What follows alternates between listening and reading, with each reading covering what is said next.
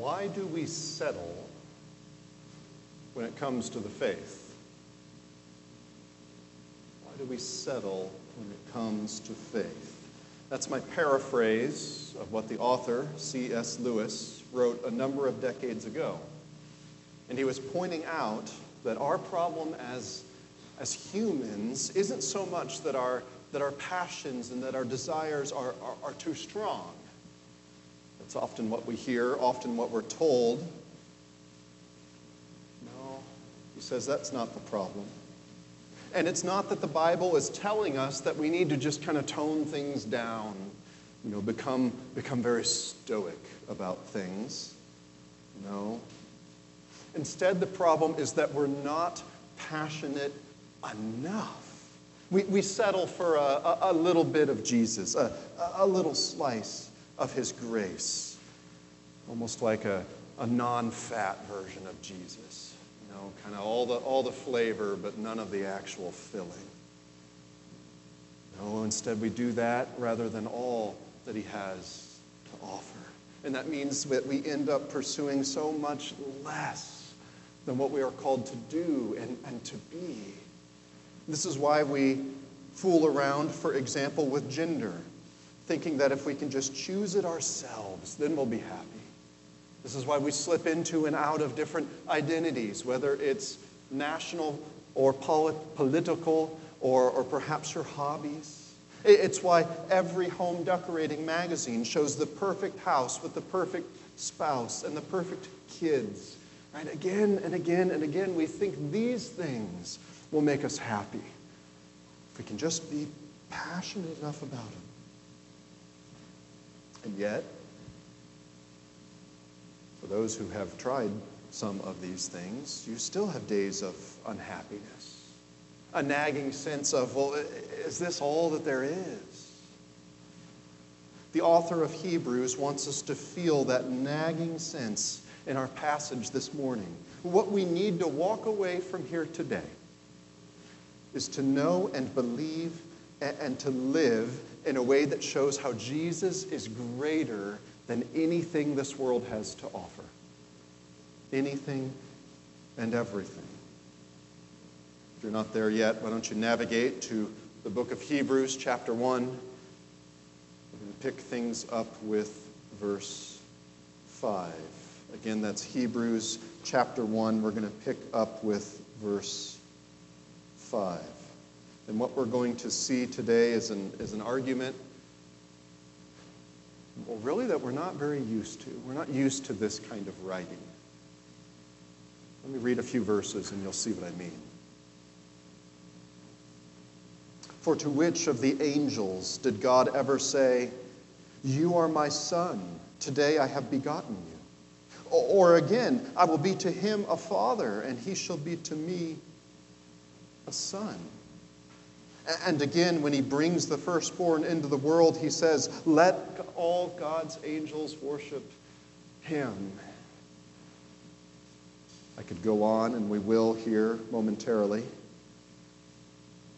But you can probably already see in your own Bible that what we have for today is a series of quotation after quotation after quotation Right? We're not used to this kind of writing, first of all, because we're not used to this kind of persuasion. Uh, the author of Hebrews is not just writing about a, a, a topic, this is not an essay for Bible Writing Class 101. He's not just aiming to inform us of something. No, instead, he wants to persuade us of a truth that will change our lives. That's why he's writing. Friends, we need more of this. We need to be pulled out of our, our, our, constant busyness and distraction. We need to have the Lord grab hold of our ears and eyes and get us to stop living through our screens and our online profiles so that we would see and hear and taste and know how good the Lord is in every possible way. Right? That's what our author is doing. That's what we're going to see through example after example. That's the first reason why this is a little bit maybe difficult for us. Here's the second it's going to be because we don't know the Old Testament nearly as well as we ought to. The first readers of Hebrews would have been picking up on all these references. Perhaps, in their background, they might have even memorized a number of these and know exactly what the author's writing about. For most of us, we probably don't.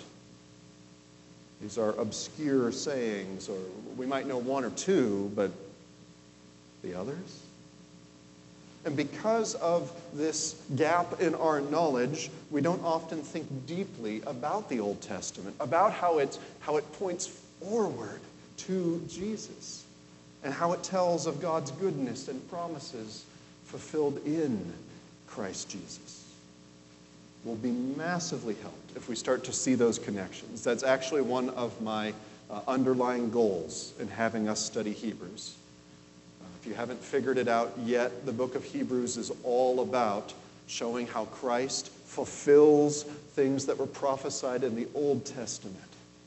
In some ways, you could say Hebrews is the, it's the link between Old and New Testaments, showing us God's promises made and God's promises kept.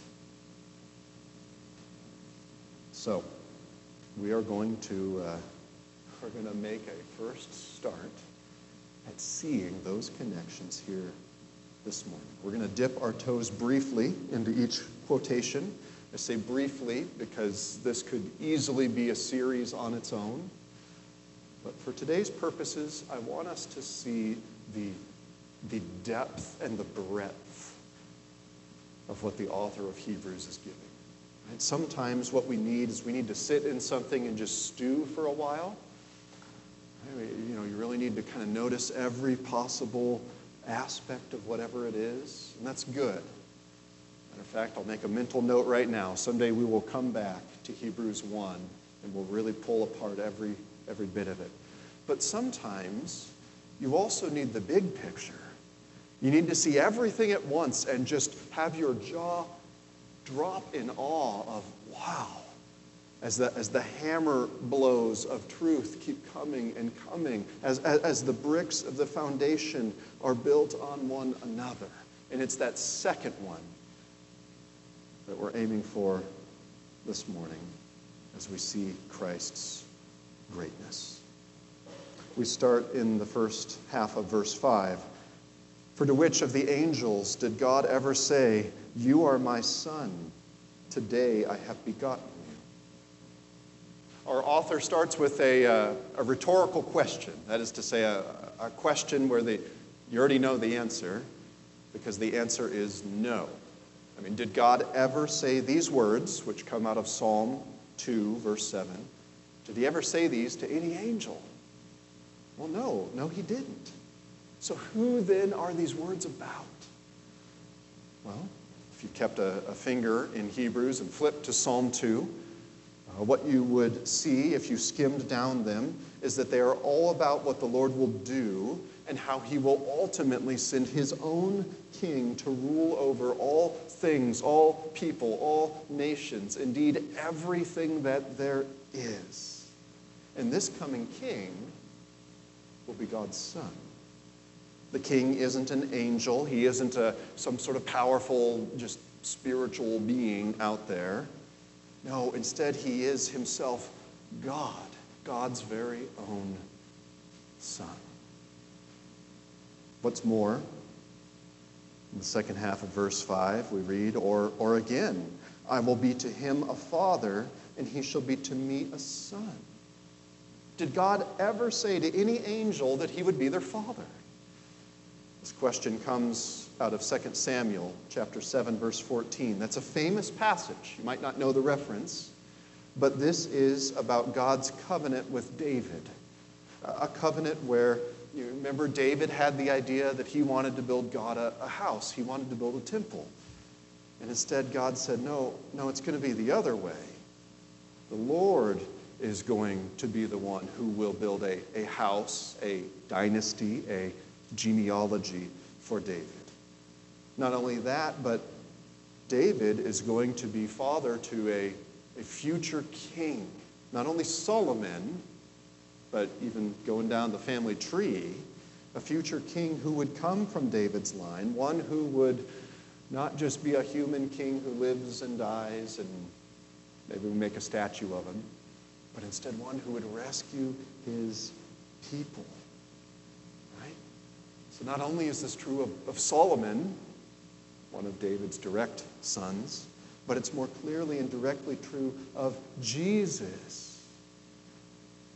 One of my favorite passages in the New Testament is of a man named Bartimaeus. See, Bartimaeus is blind. And in that time, anyone who was blind was, was basically destitute. They generally could not work uh, a lot of times because their families couldn't provide for someone who's not earning their own keep. Usually these folks would be homeless.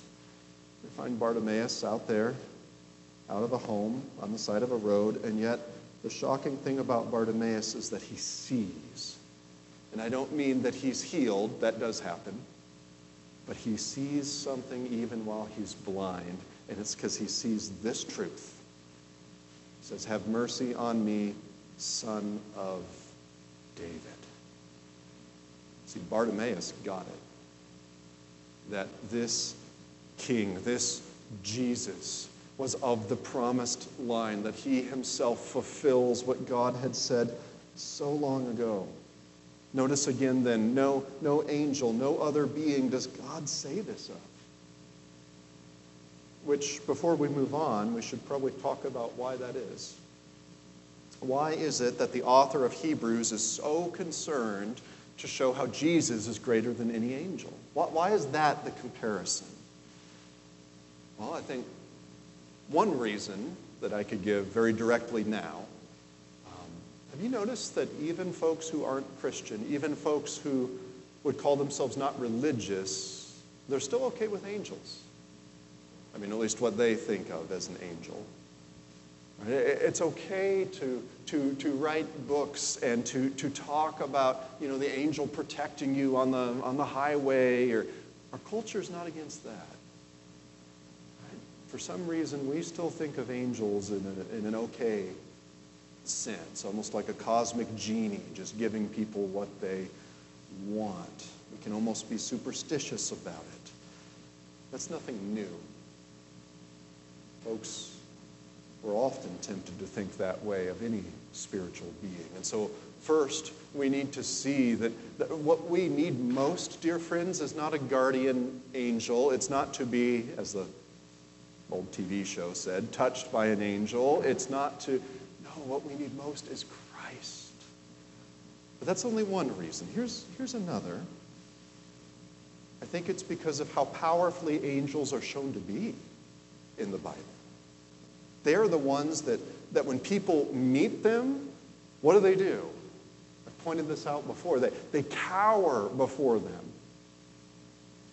I think because of perhaps popular culture, we get this idea that, you know, an angel shows up and, and we're just sitting there like buddy buddy with that's not what we see in the Bible. In the Bible, people are afraid. There is this being who is, who is more powerful and does things that no human could ever do. So I think one of the reasons we need to see here is to compare an example that God's people did know. Hey, wow, these, these angels that have appeared to our forefathers, they're amazing. They're God's messengers. And now the author of Hebrews says, yeah, they are. And Jesus is even greater than them. More powerful, stronger, more knowing. Christ is more than any angel. One other reason perhaps, is I think that powerful though Christ is, if you remember, his appearance as a man didn't quite strike fear in the people.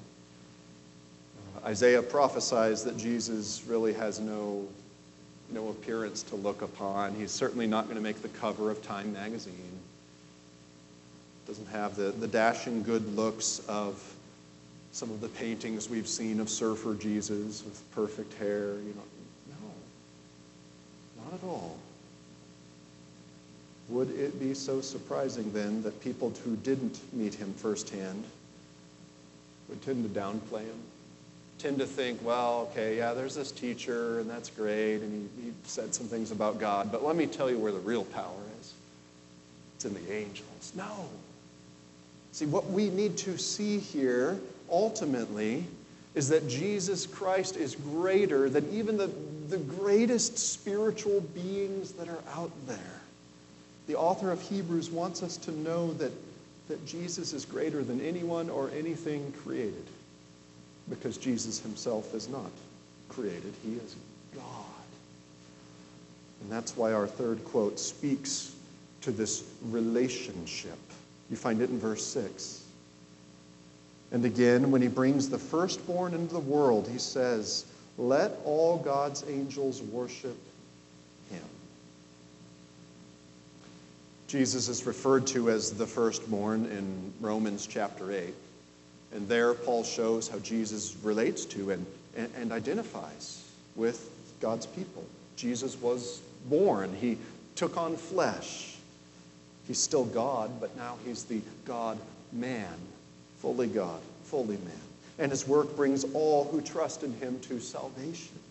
He was exalted. Those who believe in him shall join him. That's what it means to be the firstborn. But what does it mean to worship him? The quotation in this verse comes out of Deuteronomy, chapter 32, verse 43. Maybe that's someone's life verse, but otherwise that's the reference. And it's been called the Song of Moses. That's where this is from. It speaks to how good and perfect the Lord is. And, and near the end of that song, we see this comparison even the angels of God will worship the promised one, God's Son. Now, wait a second. Perhaps some of you are, are saying, you know, some of you are very good Bereans, and so you're following along. And when I said Deuteronomy 32 43, you, you flipped back there and you said, hmm, that's not quite what my Bible seems to be saying. And if that's so, then I suspect your Bible also has a footnote there. And it probably says something like cited from the Greek, or the LXX reads, or the Septuagint says. Now, we're not going to go all the way down that rabbit hole. Time prevents us from doing a deep dive today. But the very brief explanation is that the Old Testament was originally written in Hebrew and yet it ended up being translated into Greek in the centuries and decades before Jesus came to earth. Uh, oftentimes, then, that's why, like if you look up uh, a quotation in the New Testament, and sometimes it'll not quite match the old. You know, it'll be similar, but not perfectly so. And you think, what's going on? Well, it's because Jesus and the apostles are usually, not always, but usually quoting from Greek rather than Hebrew. If you know anything about languages, you know that moving from one to another, you explain things in different ways. Same concept, but use different words to do it. That's what's going on here. Now, that doesn't make the Hebrew uninspired. It doesn't mean you need to worry about, well, well wait a second, what does this mean about Deuteronomy? No. God's inspiration goes to the Old and New Testament, every verse, every. There's a, one part in the scriptures where Jesus uses the tense of a, of a verb, the present tense, and he says that's inspired even. So, so this is not a cause to worry, but if you're one of those who looks up references, as you should, that's kind of what's going on. Uh, we can talk more about that another time. Here would be the example I would give, though. Um, I don't quote Greek to you, or Hebrew for that matter. I quote English. I think God's word is meant to be communicated, it's meant to be understood. Many of the Jews of Jesus' time didn't have a good grasp of Hebrew anymore. I mean, remember, they have been a, a, a people who have pretty much been fought over by every other nation all around, most recently, in that case, Rome. Greek, in fact, was far better known even among the Jews, and that's why it was often used. So, we could ask a lot more questions, I know. But for now, know that Jesus and the authors of the scriptures had no problem citing the Greek as the Word of God. Could trust their insights over our own. Big picture then, if even God's angels worship the Son, how much more must we? Now, it doesn't end there. Verse 7, we, we speak of these angels. Of the angels, he says, He makes his angels winds and his, his ministers a, a flame of fire. Here, I, the author of Hebrews wants us to see something that's very simple but profound. Not only do these angels worship Jesus, but their role is also very different than him. Jesus came to seek and save the lost. We read that he is the king. He will return as the king. Angels, on the other hand, are messengers. They're servants. They're appointed by God for his purposes. That's what we learn here out of Psalm 104. Now the comparisons continue, verses 8 and 9. Right? And as they do, just, just I want you to picture in your head, right? We're, we're building the foundation. Jesus is, is greater. Right? He's, he's greater than any angel by what God says of him. He's, he's greater because he's worshiped. He's greater because, well, let's read and see. Verses 8 and 9. But of the Son, he says, Your throne, O God, is forever and ever. The scepter of uprightness is the scepter of your kingdom. You have loved righteousness and hated wickedness. Therefore, God, your God, has anointed you with the oil of gladness beyond your companions.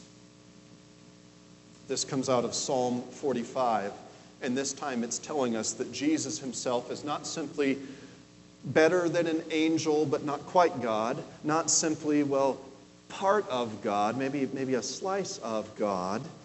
No, instead, it's telling us that this Jesus is himself God. The person the psalm is speaking of is the Lord, it is Yahweh. And the author of Hebrews is showing us that this God being spoken of is, more specifically, Jesus. So, just as we learned earlier that Jesus is fully man, now we see he's fully God as well. He, he didn't give that up. He's not, um, he's not Clark Kent and Superman. Okay, you know, I'm, I, you know, here's, here's God, and oh, wait, you know, these people need someone to die for them. All right, let me change into my costume. I'll go, I'll go die, I'll ascend. Okay, and now I'm back. That's not what the scriptures say. In the book of Acts, it tells us that Jesus will actually return in just the same way he left. And one of the truths of that is that means that he will return not just as fully God, but with a body, fully man.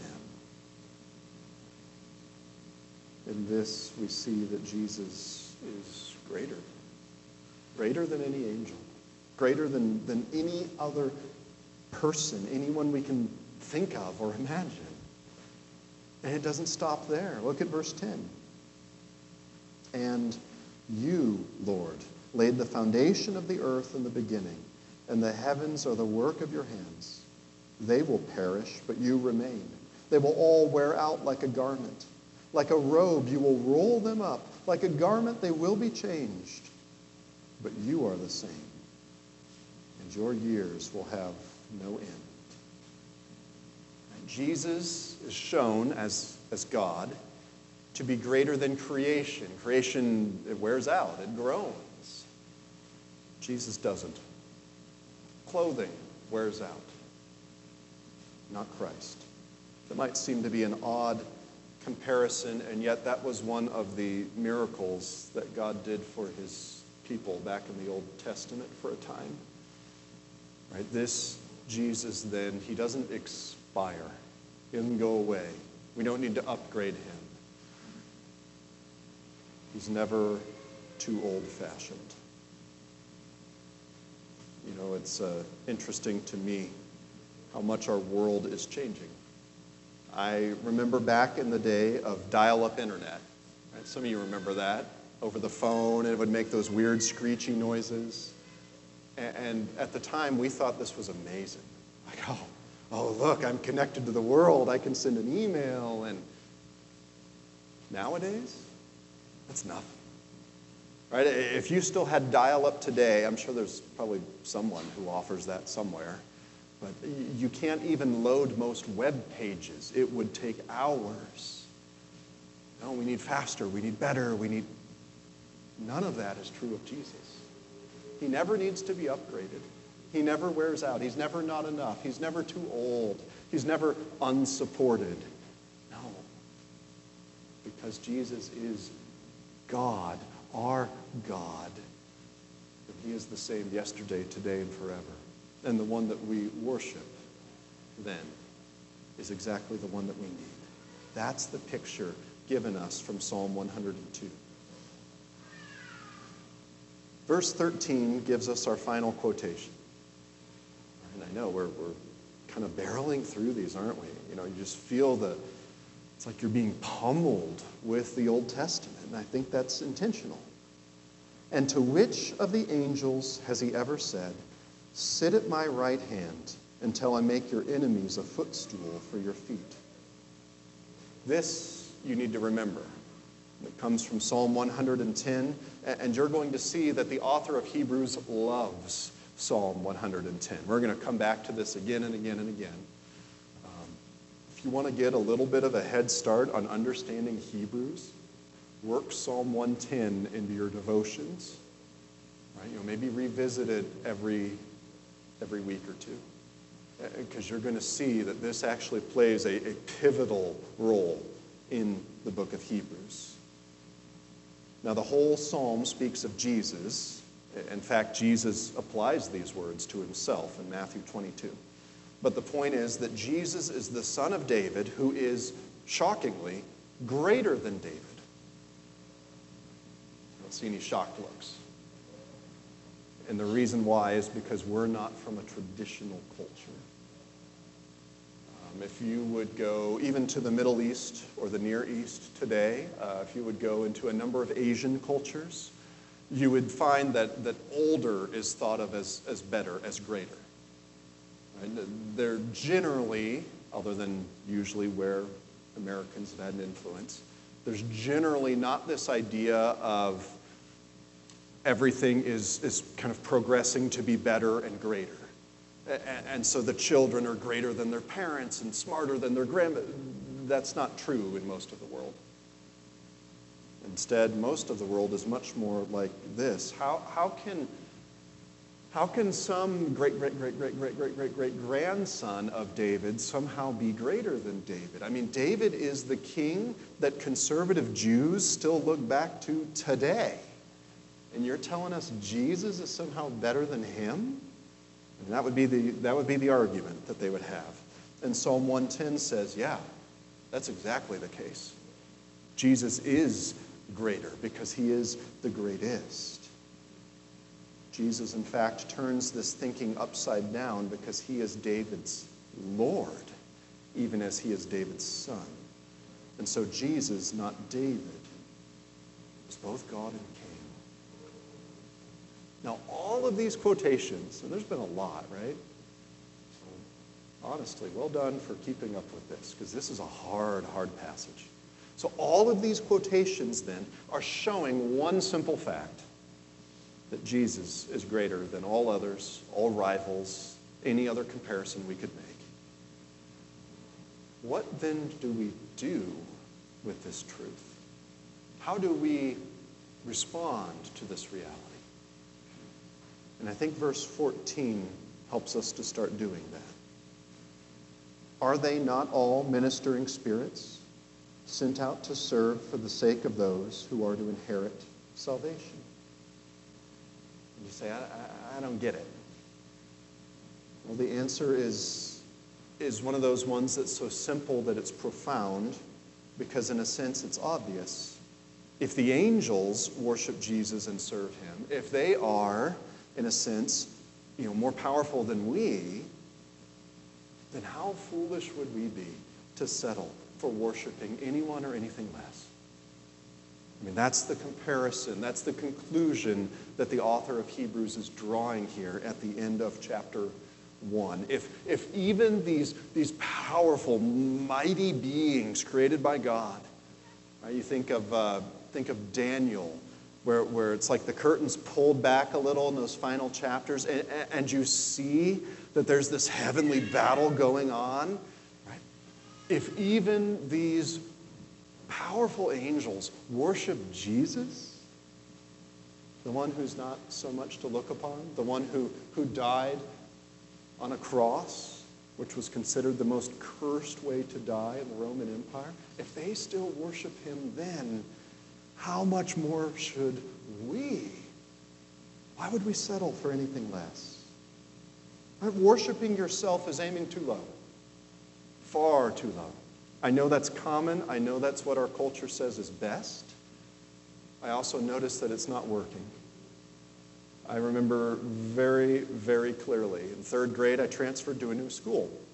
And this was back in the time when guidance counselors would come into the classroom and you have a little guidance counselor session once a week. And I remember one of the things they wanted us to do was create this thing called a me box. Make a little box and put your name on it, and this is my me box. And you'd put things in it that, that, that expressed yourself, that, that, that really drew attention to you and how great you were. Right? So this has been going on for decades, by the way. It's not a new thing. And yet, where's that me box now? I have no idea. You thought I was going to say I rediscovered it. No, I have no clue. Why? Well, apparently it didn't matter enough to keep around. Right? Looking at me is not enough. Worshipping culture isn't going to do it. Culture's already changing. What about identity? That's the new thing now. I notice that we've tried this experiment now for some 15 to 20 years. I don't really see that people are any happier. In fact, the statistics on self harm and suicide are even worse. Worshipping some sort of man made idol will never truly satisfy, ever. It didn't in the Old Testament. You know, all those things we laugh at. Oh, they bowed down to that little wooden carving, and we think that's funny. We bow down to all sorts of things here today money, politics. I already mentioned identity. None of those will give you the security and the hope and the joy that you yearn for. Worshipping the goodness of family will never truly put your anxieties to rest. Friends, we could spend all day disarming everything we're tempted to place our hope in. But the reality is this only when we worship Jesus, only when we, we give to Him all of ourselves, not just part of it, not just the, the Sunday morning sliver, but all of ourselves, all of our life what we, what we hope to do with the days that God gives us, what we, what we dream that we will hopefully accomplish before our life is done. Only when we give all of that to the Lord. Only when Jesus is King of everything in your life and mine, only then will we come to a resting place that can be trusted. A, a King who will never disappoint. A Savior who can redeem us from all that ails us. Only then will you have true happiness, a happiness that lasts. So, what do we do? We can know this, the author of Hebrews has taught us it. Will we believe it, though? Will we ask the Lord to, to change our, our thinking and our hearts and what we desire? People of old used to call it our affections. But we ask the Lord to change our affections to desire what He desires, to want what God wants, to follow what Jesus has said. How will you know? How will you know if, if that's what your life is adding up to, if that's what it looks like? Well, first, it looks like this it looks like worship. It looks like singing praises about Him, not about us.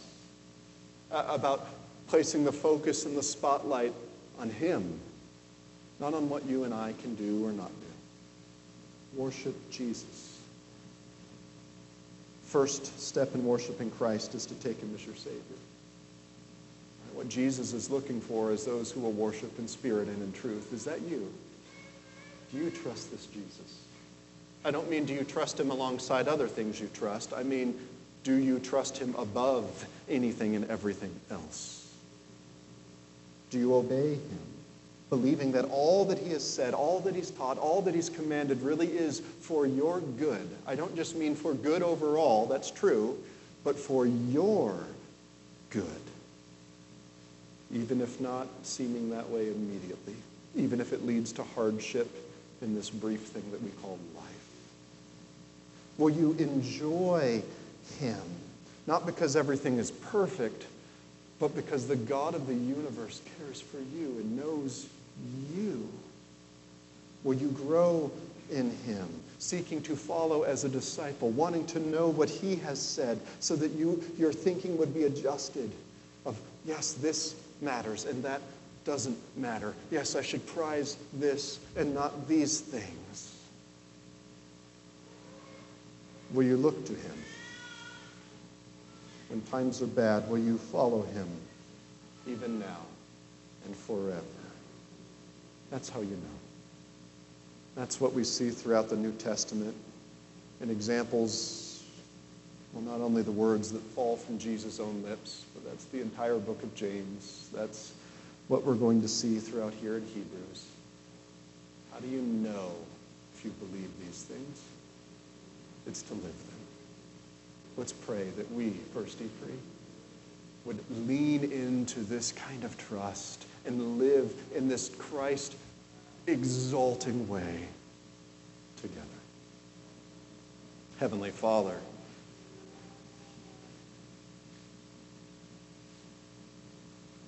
Lord, this is a different way of thinking for us. This is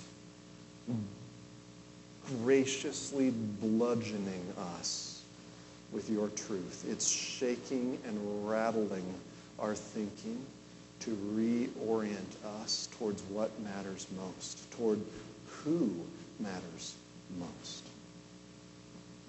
Father, would, would you work in us here at First E Free that we would be known as a people who prize Jesus Christ, who are not ashamed of anything that he said or did, who don't try to minimize him or his return, but instead, would you have us get our identity from following our Lord? Would you have us have thinking in a way that follows how Jesus says to think? Would you have our, our acting the actions that reflect what is true and good and worthy of praise? Lord, would you change our hearts? That they would not be the hearts turning to stone of this world, trying everything else and failing and growing more and more discouraged and depressed. But instead, would you give us hearts of flesh, hearts that are alive to Jesus Christ and in Jesus Christ. And so, Lord, as we leave this place today, would you do the work in us? Make us worshipers, make us followers, make us disciples. In Christ's name.